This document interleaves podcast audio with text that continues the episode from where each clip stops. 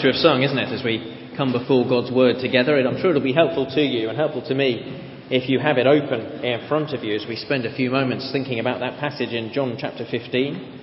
It's page 1083.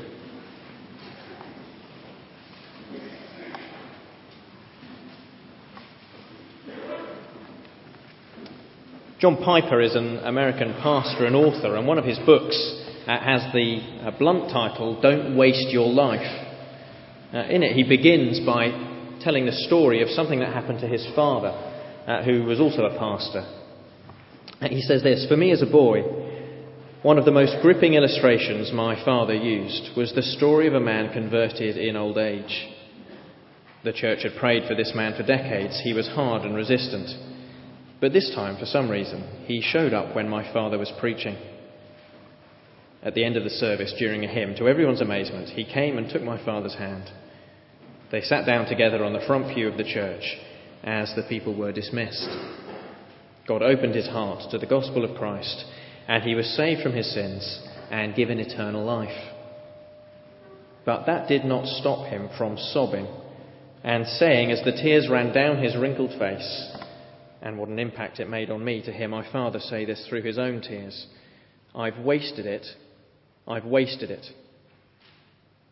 This was the story that gripped me more than all the stories of young people who died in car wrecks before they were converted. The story of an old man weeping that he had wasted his life. In those early years, God awakened in me a fear and a passion not to waste my life. The thought of coming to my old age and saying through tears, I've wasted it, I've wasted it, was a fearful and horrible thought to me. We all of us want our lives to mean something, to achieve something. And look, none of us know when we will die, but uh, for some, uh, perhaps particularly you guys in the youth group or, or students, uh, you expect that there are many years ahead of you. Now, what are your hopes for life? What do you want to get from life? Uh, my guess is that none of us are sitting here thinking, I want to be average. I'd like a mediocre life, please. And yet, do we know what will make life more than average? What will make life worthwhile? A life worth living. Others will have more of life uh, to look back on than to look ahead to. Well, what is your assessment? What are the things that really count, that really matter, that have made a difference? I have sadly taken too many funerals where, in meeting with the family to plan for the service, uh, to try and find out from them things they would like me to mention uh, in, in the words of tribute or eulogy, that they have struggled to give me anything to say. Uh, sometimes two minutes is all it is needed to sum up a lifetime. That's not to deny their love or closeness, uh, those are real. The pain of bereavement, all too real. But it is a reflection of the fact that death, when it comes, so often makes a mockery of the things we waste our lives pursuing. In a hundred years from now, what benefit will it seem that we owned a big house or had a successful career? or a golf handicap of six, or that we had seen the world, or that we'd got a first, or that we had many friends. Is that as good as it gets? Are those things and others like them all we are to hope for? And of course, it's a question that we have to answer not just at the end of life, but at the start of every day, at the end of every week. Have you had a good week? It's a question we often ask each other here over Spud Bar, over a tea or coffee. What are your criteria for answering that question when it comes? Have you had a good week? I'm not bad. I'm not too tired. Pretty good. I'm on top of the housework. Well, I certainly got a lot done. Oh, I had a great time on Friday. We had a good night out on the town Is that enough? Uh, add up 52 of those. Is that enough from a year? Add those years up into a life. And will we be like that old man with tears rolling down our cheeks. In John chapter 15, Jesus is talking to his close friends, and they are worried about the future. Jesus is leaving them. In less than 24 hours, he will be hanging dead on the cross, and they don't know what to do without him. They're left wondering if the rest of their lives is going to be a missed opportunity. And so Jesus speaks to reassure them. Now, two weeks ago, we saw Jesus reassure them that his death was securing their place in heaven. Eternal life with God was what they had to look forward to. Last week, we saw him reassure them uh, with the promise of the Holy Spirit, God coming to live with them in this life. And now here he reassures them about their lives, saying that their lives can be full and worthwhile and fruitful. That is God's desire for them, his desire for you and I here tonight. It is that we will live lives not of waste, but of enduring and eternal worth. And the key to it is Jesus.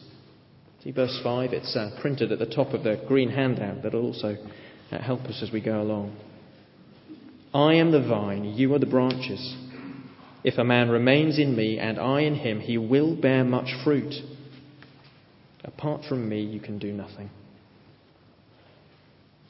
If we want life to be productive, if we want to do something with it, if we want it to be worthwhile, then we need to trust Jesus. To remain in Him is the way He puts it here. The alternative is to do nothing. Nothing of value. Nothing that lasts. The alternative is to live a life that wastes life. It's a bold claim that Jesus makes here, isn't it? Could it be true? If it is, how will that change our aspirations? our hopes for our children, our assessment of life so far, our to do list for this week. Oh, it is true, says Jesus. Because, like a vine to its branches, He is the source of life. And He is the source of a fruitful life. Now, those headings that you'll see on the handout. So let's just consider those in turn. First, Jesus is the source of life. See verse 1 I am the true vine, and my Father is the gardener. Uh, here, Jesus he's picking up on a common metaphor for God's people. Uh, in the Old Testament, Israel was often spoken of as a vine. Uh, Psalm 80 that we heard read out is one example of that, but we could look at Isaiah or Ezekiel or Jeremiah or Hosea. It's a wonderful picture.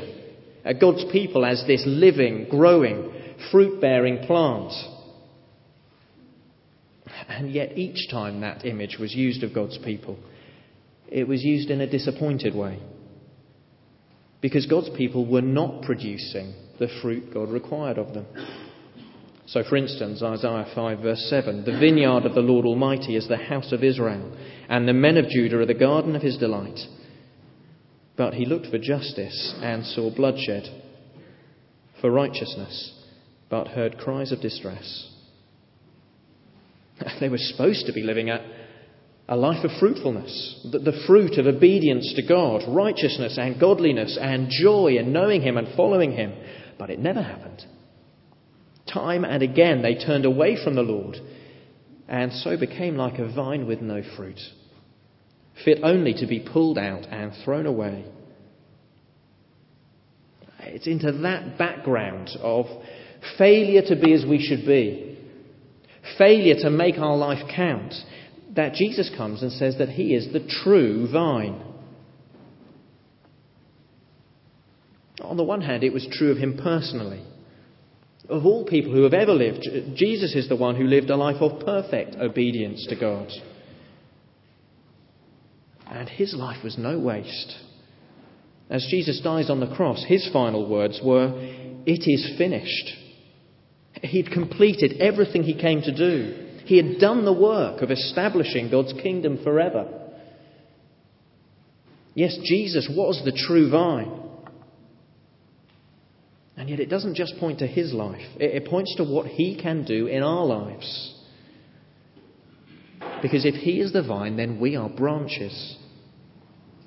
And so long as we are attached to this true vine, we will be fruitful and have life worth living. That's why in these verses Jesus contrasts two types of branch. Um, on the back of the handout, you'll see uh, them laid out in the diagram at the top. First, there are those branches that remain in the vine. If they are connected to the vine, uh, they will be ones that bear fruit. Verse 5 If a man remains in me and I in him, he will bear much fruit. Those fruitful branches are then pruned by the gardener, the Father. Verse 2. Every branch that does bear fruit, he prunes so that it will be even more fruitful. And that then becomes an ongoing cycle of pruning and growth and fruitfulness.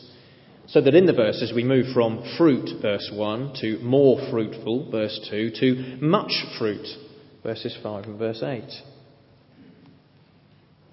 I will think about that pruning process in a few moments. But first, let's think about what it means to remain in the vine, to remain in Jesus. It's the phrase that keeps coming again and again throughout the passage. In verse 9, it's expanded. It is to remain in Jesus' love. And what love is that? Well, verse 13 Greater love has no one than this, that he lay down his life for his friends. That's what remaining in Jesus is. It is to keep depending on his death, his love for us written in blood. That's all you need. That's all you need. Just to keep trusting in the cross. That's what a Christian is. Someone who trusts in Jesus. Uh, that's why when we meet together, we do regularly share communion. That opportunity for each of us to come and to take bread and wine uh, that remind us of Jesus' body and blood. And as we eat and drink, we're saying, I need Jesus' death for me. I rely on it. You may be kneeling down next to people you have nothing else in common with. But this is what makes us united. We have that same trust in Him. And so we come shoulder to shoulder with each other because that is enough. That is everything. If you are a Christian here this evening, then you have everything for a fruitful life. You're right where you need to be, attached to Jesus, drawing your life from Him.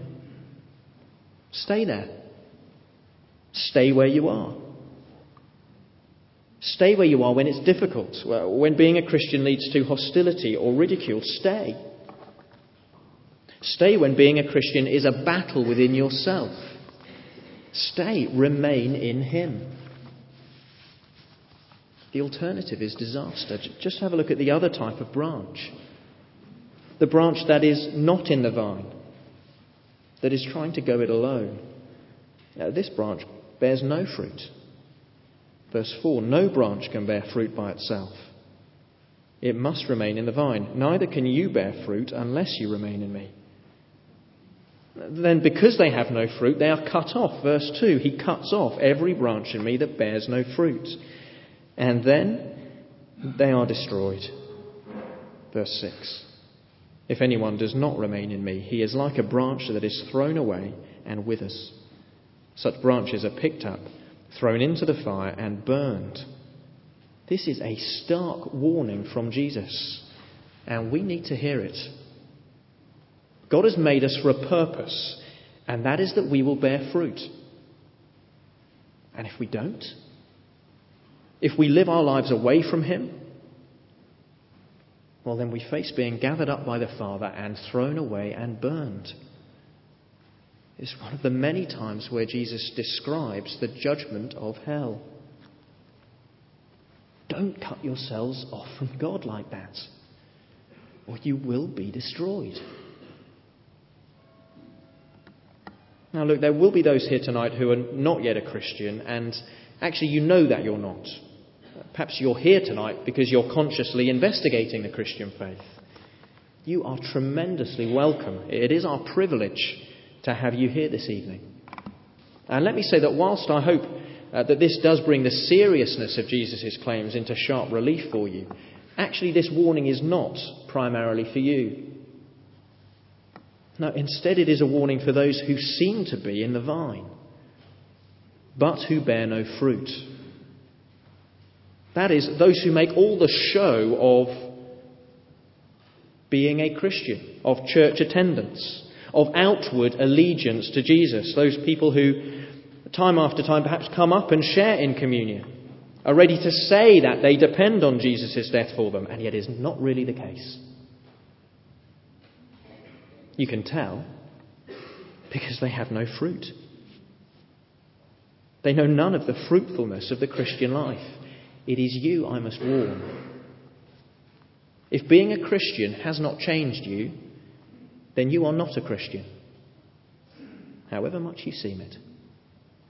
You can be here every week and not be remaining in Jesus. You can be involved in any number of ministries, yet not be remaining in Jesus. And the telltale sign is that, telltale sign is that being a Christian has made no difference to you. Oh, it's made a difference to your diary. It's made a difference to your social network. But it has not changed you. You are not being brought on into greater and greater fruitfulness, uh, obedience to Jesus. Now, if being a Christian has not changed you like that, then you are not a Christian. Does that mean that our obedience is what makes us a Christian? Not a bit of it. Now, have a look again on, on that sort of diagram side of the handout uh, and look at the, the bottom where you see the two types of cleansing that Jesus speaks of here. As you look at that, let me read verses 2 and 3 again.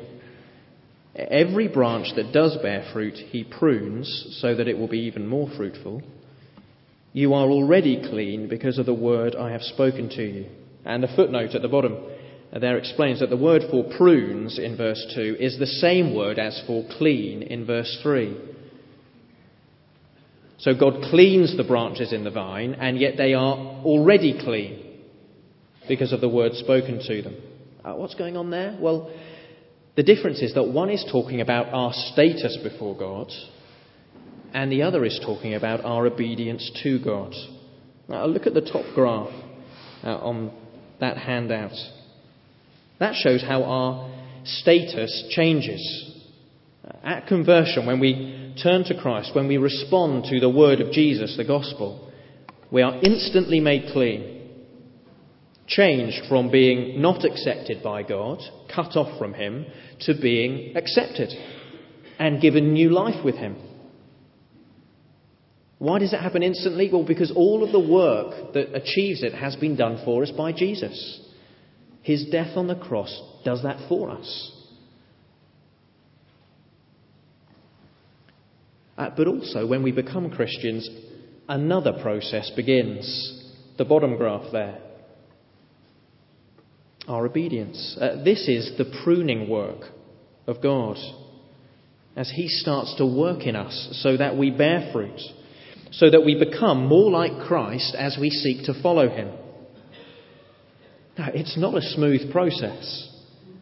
The Christian life is marked by the ups and downs of our struggle against sin.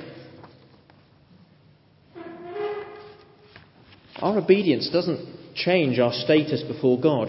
Jesus' death alone does that for us. But the two graphs always come together. And you cannot have the top one without the bottom one. You can't say, oh, I'm a Christian because I can tell you the date when I prayed a prayer. It doesn't make sense if it's made no difference since. You can't just have the top graph and then have your life remain unchanged. And that is great news. Because it means that if we are Christians, if we are remaining in Jesus, if we are attached to the vine, fruit is guaranteed. It's inevitable. But as with all fruit, it takes time to grow. And so let's consider as well uh, this fruit growing process. Jesus is the source, yes, of life, but he's also the source of fruit. He can make a life worthwhile. Every branch that does bear fruit, he prunes so that it will be even more fruitful. Or verse 7 there. If you remain in me and my words remain in you, ask whatever you wish, and it will be given you. Isn't it great that God doesn't leave us when we first become Christians? No, instead, He starts a lifelong work in us through the presence of the Holy Spirit that we thought about last time. And that work is to transform us. Now, how is it that He prunes us in this way, that He makes us more fruitful? I'm sure there are many ways. Uh, just this morning, if you were here, we were looking at Hebrews chapter 12, uh, where God can use suffering in our lives to shape us and transform us. But particularly here in John 15, it is God's words that do this work. It's mentioned there in verse 3 and verse 7. It's Jesus' words. It's God's words in the Bible that have the power to change us. Do you know that for yourself? It's the reason why reading the Bible should be hard. Do you find it hard? Its words should rub like sandpaper on our souls, identifying where we're still living as though we didn't know God, showing us the implications of what Jesus has done for us, and challenging us to change. Does it do that work in you? Do we let it? Do we spend enough time reading it so that these challenges come? More than that, do we follow through on what we learn? Each time we come together on a Sunday and look at a chapter or, or a part of a chapter, it should be changing us we should be helping each other to drive home that application. Not allowing ourselves to, to forget or to move on to other things. And we need to pay particular attention to the things that we find difficult. Not concentrating on those parts which we agree with, where we're already smooth. No, that sandpaper needs to work over our rough surfaces.